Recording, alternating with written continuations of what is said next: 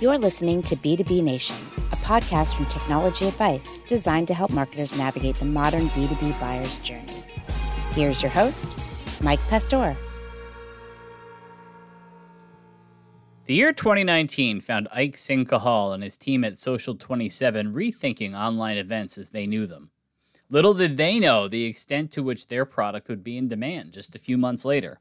With inbound inquiries through the roof early in 2020 because of the pandemic, even Ike, as Social 27 CEO, found himself giving demos for more than 12 hours straight on some days. I'm Mike Pastore from Technology Advice. Today, the team at Social 27 faces a new challenge actually, several challenges. How do you convince those planning online and hybrid events that they're operating in a new world with new expectations? How do you convince loyal in person event attendees that their events will likely have some online component from here on out? And how do you help customers make events stand out when the supply and demand of events is at its extremes? In this episode of B2B Nation, we talk to Ike about marketing in a world where you wake up one day and everyone needs your product about how marketers and event planners need to consider personalization instead of massive events, and whether or not online event fatigue is just an excuse for poor quality content. Ike Singh Kehal, welcome to B2B Nation. Why don't you take a minute and tell us who you are and what you do? Thank you so much, Michael, for having me on B2B Nation. Um, so, I am the CEO and co founder of Social 27. Uh, we are a virtual and hybrid events company. Uh, been doing this for a few years. Uh, used to be at Microsoft before this uh, in worldwide partner marketing. Um, so kind of traveled the world doing events pretty much two weeks out of four every month for years and discovered a lot of things which could be done better.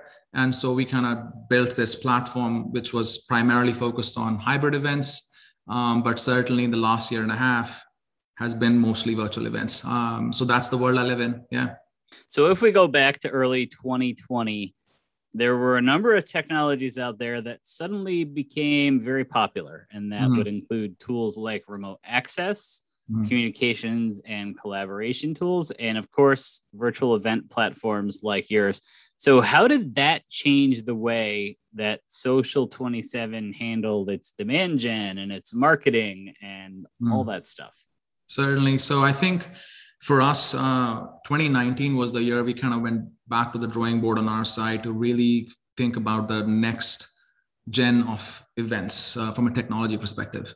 And so early 2020 is when we came into market with our latest version of our product. And as you know, immediately COVID came along. So for us, uh, it certainly was a big need from our customers that emerged because of that. Um, we had existing customers but then we also got a lot of new customer inbound suddenly because people were looking for platforms. And again we've been around for a little while so our name popped up. But essentially it was a lot of inbound. Um, that was a big surge in inbound right in the beginning of, of covid. Um, but then obviously a lot more platforms came into the market. This was a very lucrative space uh, and became very very crowded very fast. A lot of people pivoted you know a little bit you know added a few things to their app and kind of started calling it virtual events so the point is um, in the beginning yes massive surge in inbound. I had myself and my vp of sales and one more salesperson. So with three of us i was doing demos from like five o'clock in the morning till 6 p.m every day six days a week. That was my world um, which wasn't bad. I got to learn a lot about what the customer wanted. But the problem that we were having was that the customer didn't know what they want in the beginning, at least. Because they were like, I have no idea about this stuff. You know, I mean, never done this. You know, I've just been doing like regular events and like, I have no idea where to start. And in most cases, what people were doing was they were just slapping their um, in-person agendas onto online right? Well this is how we do it in person. We have three days. We have five you know tracks going on you know all the same time. So we had the exact same thing online. I was like well that's not how it works. But anyways so yeah a lot of the stuff was like that. So it was it was a mad rush in the beginning uh, for us it was not we had a lot of business coming our way but also for us it was very important to to choose the right customers because uh, we have a certain ideal customer that we can serve well with our platform. Um, so it wasn't just about, well, let everybody come in. Um, we can scale from a technology perspective, but a lot of these people also needed help from a person perspective because they didn't know what they were doing. So, well, you know, you know how it is. You cannot scale personnel that fast. We went from a 25 person company to a 200 person company in a matter of three months. You know, but that was a whole different ballgame. But the point is that I think massive inbound, uh, but then us being able to make sure that we are giving the, the, the customers the right service levels uh, so that we don't disappoint them because sometimes when you take on too much business you might just crash and burn um, you know so that was a very thin balance you know between being able to do the right thing and yes had to refuse business um, after a certain time. That was the first phase post uh, during covid. The second phase was as i mentioned earlier massive amount of new players who just emerged out of nowhere. The market got very crowded. The customer didn't know who was the better technology versus not. It all seems the same. That's what i've heard from a lot of people. So then then it was more about education.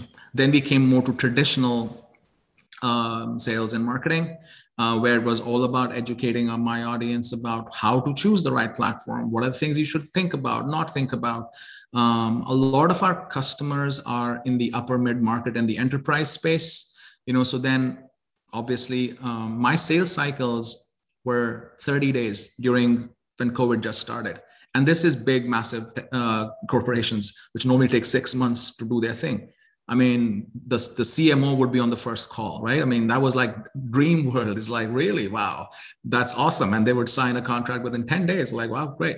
So the point is that was La La Land. Obviously, it doesn't exist anymore. And then, you know, we came to the, you know, uh, uh, to Mother Earth, and then it's now it's the sales cycle is in that same four to six month range. Um, you know, lots of procurement people involved. Uh, you know, RFPs and so forth. So yeah, um, had a bit of La La Land, and then um, back to Earth. Yeah. I think one thing we've heard from different vendors and that we've seen across the tech space is a lot of people you talked about the sales cycle and how accelerated it was a lot of people had to make decisions whether it was events or remote access or mm-hmm. whatever it was they needed mm-hmm. to support remote workers this will do the job let me sign the paperwork and get it taken yes. care of and now unfortunately months and months and months later mm-hmm. you start looking at people who are taking the long view um, so Absolutely. do you see that? Do you see people who are like, well, we, you know, we got this platform, it met our immediate needs, but now we need to think strategically. Mm-hmm. Is that going on in your space? Very much so, Michael. Uh, I think October onwards, it already started last year. So, um, you know, before that, we were fine with just doing like one-off, you know, contracts, one-off event, three-month contract, that kind of stuff. October 2020 is when we again started you know doing our annual contracts. And believe me our customers were absolutely fine with that. Because especially when it comes to events there's a lot of uh, customer data that is being you know uh, recorded. You know a lot of customer interactions being recorded especially our platform is very data centric and so the procurement had to be involved because you know like are we you know saving the data in the right place you know are we uh, you know making sure that everything is you know compliant from a gdpr perspective i mean you name it right so that was the whole thing so the point was for us was like, look, you know, th- then that RFP cycle started, right? Which was like, it's going to be four to six months, depending on how big the customer was, right? So it's kind of that's really the world that we lived in since October onwards. Um, I think there's two parts to um, the kind of audiences we, we, we met with. One was the audience who was using this whole digital disruption as a stopgap, which was like, well, you know what, this is the COVID world. That's how we're going to live right now. And then we're going to go back to how it was before. That's what a lot of people thought. And yes, there is customers who still kind of think that way. Um, you know, but a majority of our customers have realized very clearly that this is not just digital transformation, this is digital disruption that has happened. This was inevitable. It just happened in a more accelerated fashion.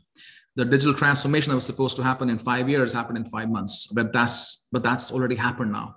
I don't know much people who would go back to doing in-person meetings as their first meeting.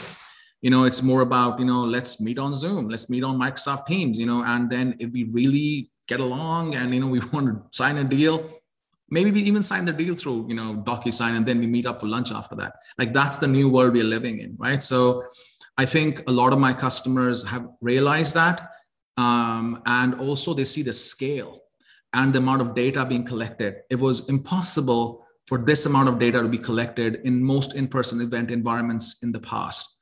All you would get essentially was a an email address, right? I mean, and then as soon as a person walks into the event, they're in a black hole. You have no idea what they did in there.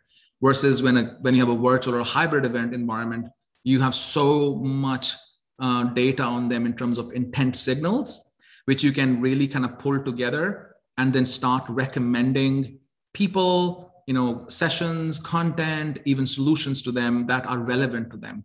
Uh, and it becomes a much more richer experience and adds more value to their the time that they're spending. Is that resonating with a lot of your customers and prospects? Because i think every industry right has at least one big trade show and yeah. it kind of dominates their year their mm-hmm. calendar mm-hmm. their marketing their sales team everyone's going to go mm-hmm. to this event people you kind of alluded to this you said some people understand that's changed forever some mm-hmm. people haven't um, but what's the reception been from your clients are they looking at we should have been doing this all along i think um, yes and no uh, so yes they, i think people would have wanted to do this all along if the technology was there so i think the again the first time we I launched a virtual events platform was in 2012, long time ago. It was a little early uh, because the point was streaming was still pretty expensive at that time, you know, and also the fact that no, like everyone did not have a camera. Now everyone's got a camera. Okay, so the point is like this is just the perfect tipping point, right? So I mean, yes, it would been amazing to have a lot of these things in the past, but technology just wasn't there. So that's the first thing, right? So no, this is the right time. The second question around that is the whole like, well, that big industry conference and or big industry conferences that happen most, you know, uh, most industries. So the way we are thinking about hybrid events is, I'm not saying that in person will go away. I don't think it ever should. Human beings have a tendency since the cave times you know that whenever there's a fire we want to go around and dance around it i mean it's just how we've always been doing it. You know when there was a birthday party in your neighborhood and you weren't invited when you were a kid like that was the saddest day of your life.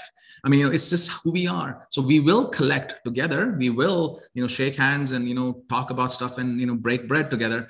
But the bottom line is if we are going to be putting so much money and effort and time into something I really want the ROI on that, right? So 5% of the audience at an event, I mean, I'm just, you know, I'm just let's say minority people, uh, the percentage of an event are the ones who actually have the right experience. What is the right experience? They have, they go to the keynotes, they have a bunch of side meetings already set up with important people. They come out of there, you know, with sometimes a couple of deals signed.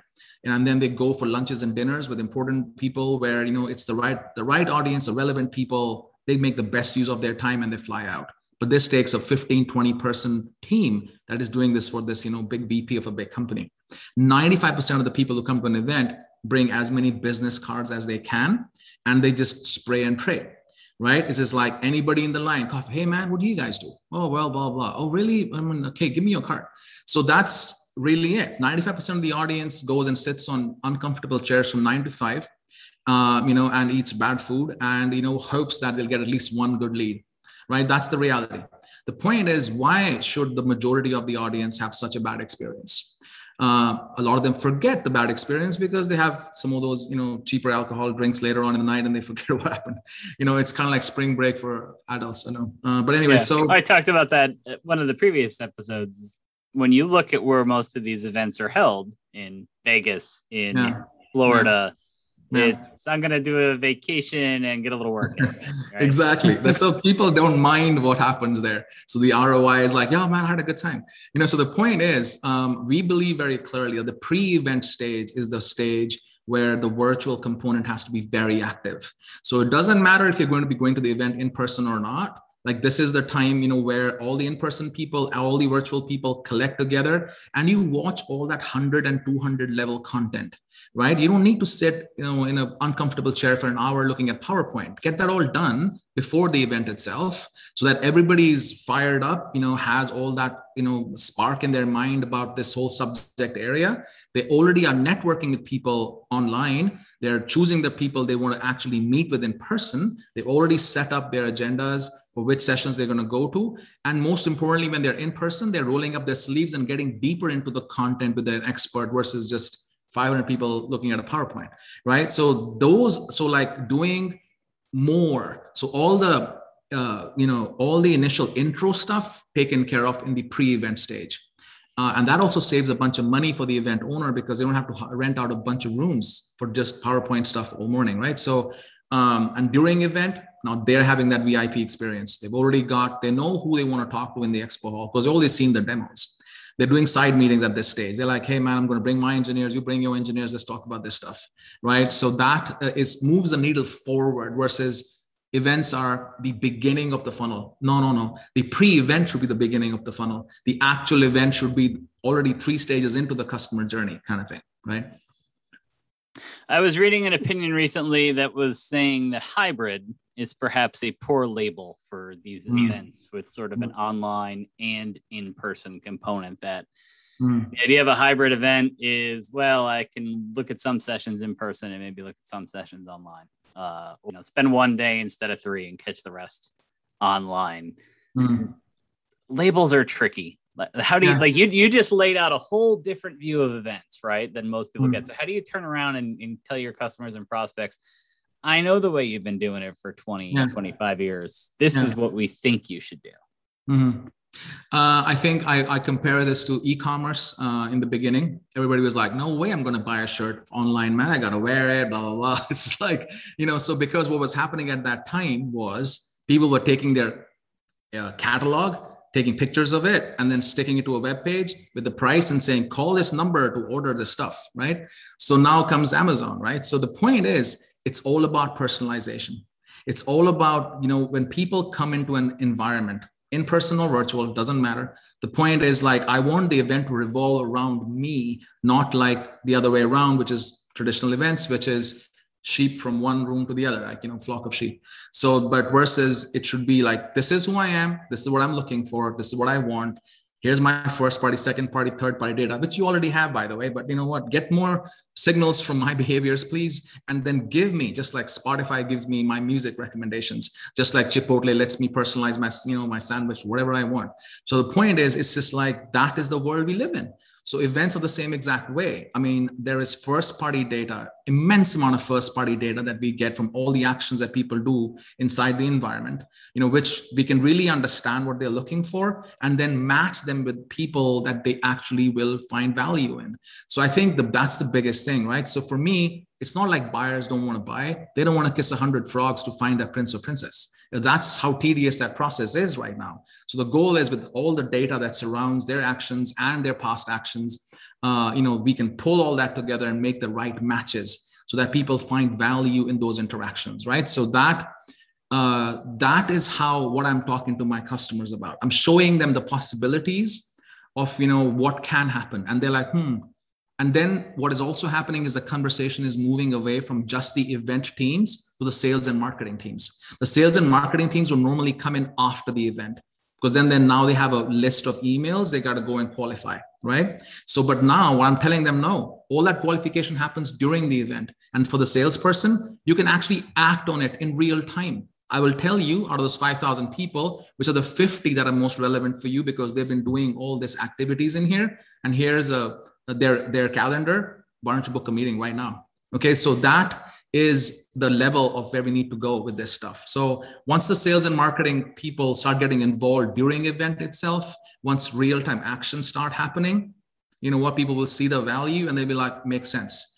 Uh, you know so but until then i agree it is still like the infancy of of e-commerce right? Everyone is like nah man I have to do this in person I mean, we did nearly $20 million in sales in the last one year and never even shook hands with any of those people. Okay, so the point is, is like, come on, it's all good.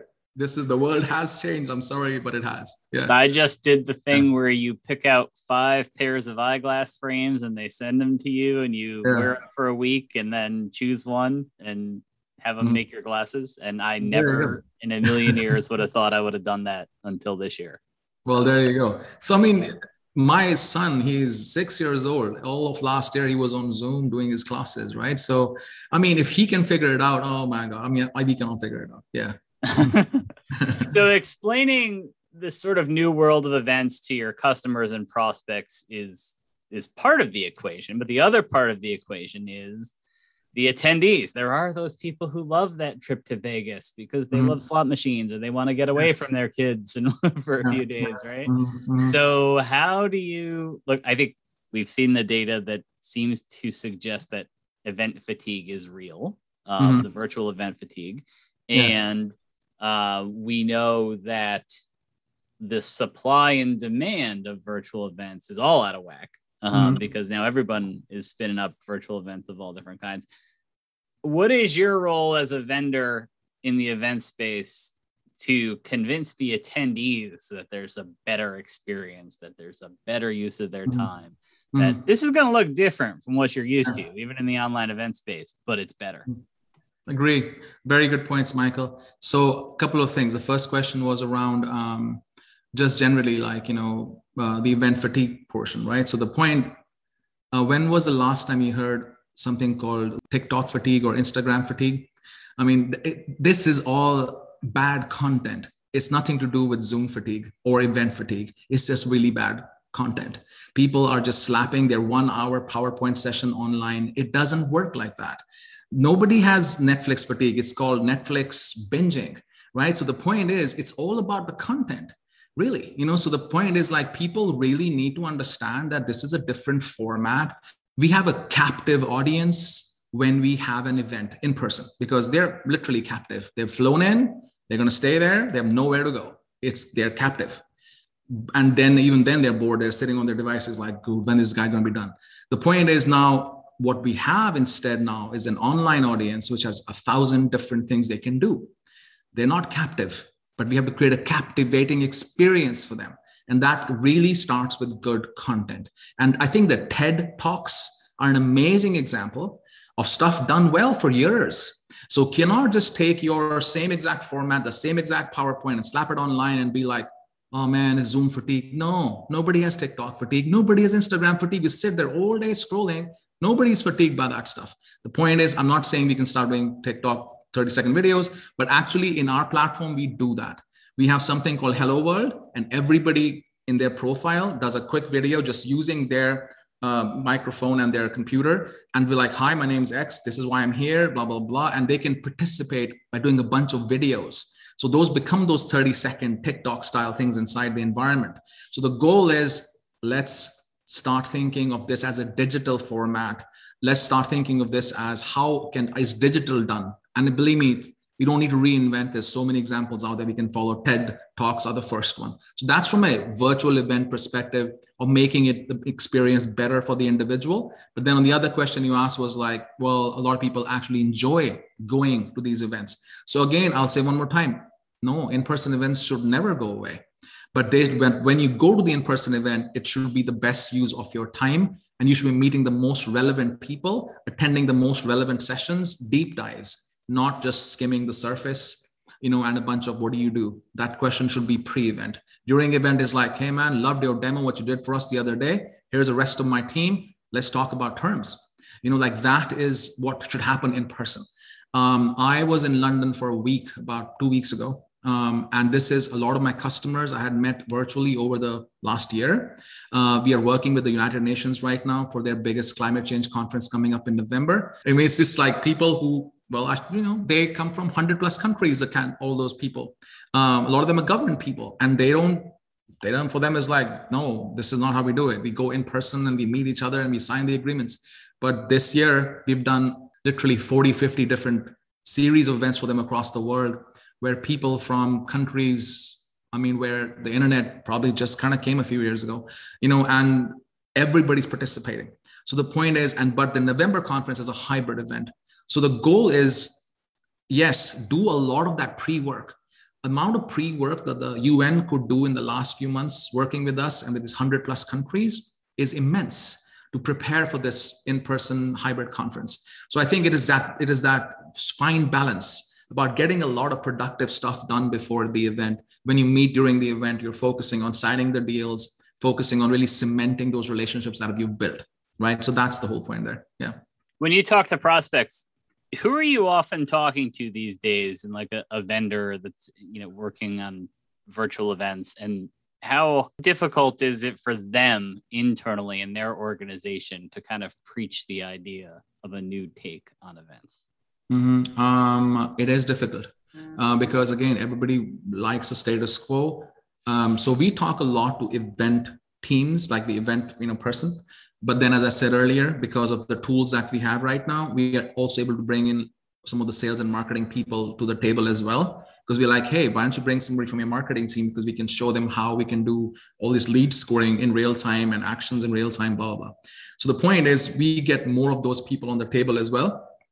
But the typical event organizer or event manager, because I did that for a while, has their whole year is a slew of events. They go from one to the other, right? So the point is, and their uh, goals in most cases are butts and seats. How many attendees did you get? Is equal to how many email addresses can you pass on to marketing now? So changing their mind and saying, guys, you guys are the biggest expense item on the marketing budget. How about you become a profit center? And actually create deals inside your events versus creating email address lists, right? So that is a quantum change in their mind because they're like, I'm not gold that way. I just need to get people here. Now the sales and marketing people after that figure out what to do with them and influence on deal and so forth, right? So the point is that's that's yes, it is tough. It is challenging to get them to start thinking, no, you can actually create business at your event, you know, and why do you need to only one event? You know for this community because you were limited to that because of physical infrastructure booking the place and so forth. But no you don't need to do that. You could do multiple small ones. You know so it's just uh, it's it's a change but it's happening very rapidly because they're also seeing the data that flows out of there and their their importance in their companies increasing because now they're saying hey here's the email list. And by the way here's all the actions that they did. And here is you know some of the other stuff. They're like oh that's interesting. Here's more budget. Do more of this stuff you know so i think it's a change. Um, but all of them have had i think the last year and a half to sit and reflect because the events world is so fast paced that you never get a breather. But i think that the last year and a half has been amazing in terms of people reflecting on what's going on. And also the cfo side of the house is now saying i want more roi on these things because i was able to get more roi in the last year and a half so you're not going to get those crazy millions of dollars just to put big parties up in Vegas. Okay. So you got to give me more back. So I think it's there's a change happening. Um, and for the ones who won't change, um, they'll be forced into that in the next, you know, um, few years, hopefully. There is a growing chorus of marketing minds out there that say the biggest hurdle to making a sale is the change problem, change management, getting people to move away from the status quo. Mm. People know they have needs. We all know we have needs we don't address, but change is the real challenge for a lot of organizations. And you, you just went there in your answer. I agree, Michael. For us, the whole point is just the same way uh, Spotify came and disrupted, you know, the whole um, traditional Apple Music story. It was changed, but really wasn't. The change has to be seamless. You have to just go there and be listening to your music and suddenly start getting recommendations. You're like, hmm, let me click on that one. You know, it has to be part of it. It's not like, well, we used to do it this way. Are we're going to do it this way? That's not the game. The game is like it has to just be embedded in there and just start to start keep on slowly showing them the value, you know, on both sides, event organizer side as well as you know the attendee side right? So the event organizer side, we're like, don't worry, you come and slap your, you know, one hour PowerPoints here. I'm not going to stop you from doing that. By the way, here is additional data beyond just your email list. They're like, hmm, that's interesting. Oh, I could target these people for this other event I have, you know, and so you speak to them in their language. Uh, from an attendee perspective, they're doing what they normally do. There's an agenda, there's a track. They click and add them to their agenda. They go and watch the session. But then those recommendations, you know, just like slowly come in there. It's like, hey, you love this session. Maybe you will also like this one. And by the way here's 10 people who match your areas of interest. You know check them out. You know so i think it's those subtle ways of being able to organically bring that change into the system versus do a hard you know change that nope that's not the right way this is the right way. It is bridging you know th- those two worlds together but uh, showing value as you go right? I think so again i'm not trying to reinvent anything in here.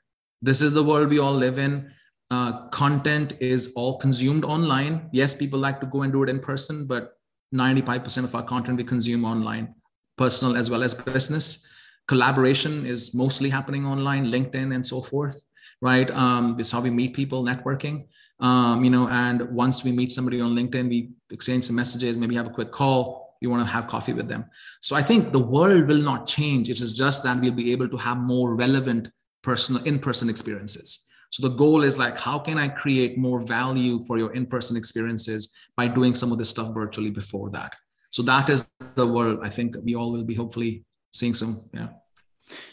A question we ask almost everyone that appears on B2B Nation. What is your favorite tool? What is that one thing that you cannot work without and your productivity would come to a halt if we told you you couldn't use it?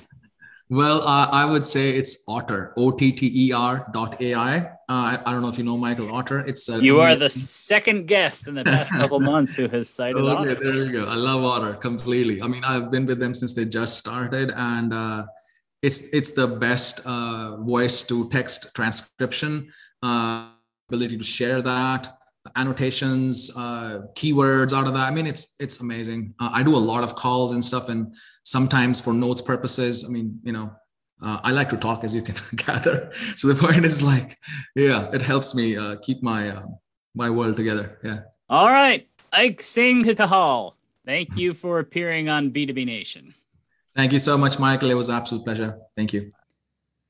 Thanks again to Ike Singh Kehal from Social 27 for joining us on this episode of B2B Nation. If you found this episode interesting or insightful, please share it with a friend and subscribe to B2B Nation on Apple, Google, Spotify, or SoundCloud. Many thanks to the team at Technology Advice, including Amy Dunn, Sarah Wingate, Emily Whalen, and KJ Pace. Here's Mnemonics in the Guild to wrap things up. We'll catch you next time on B2B Nation.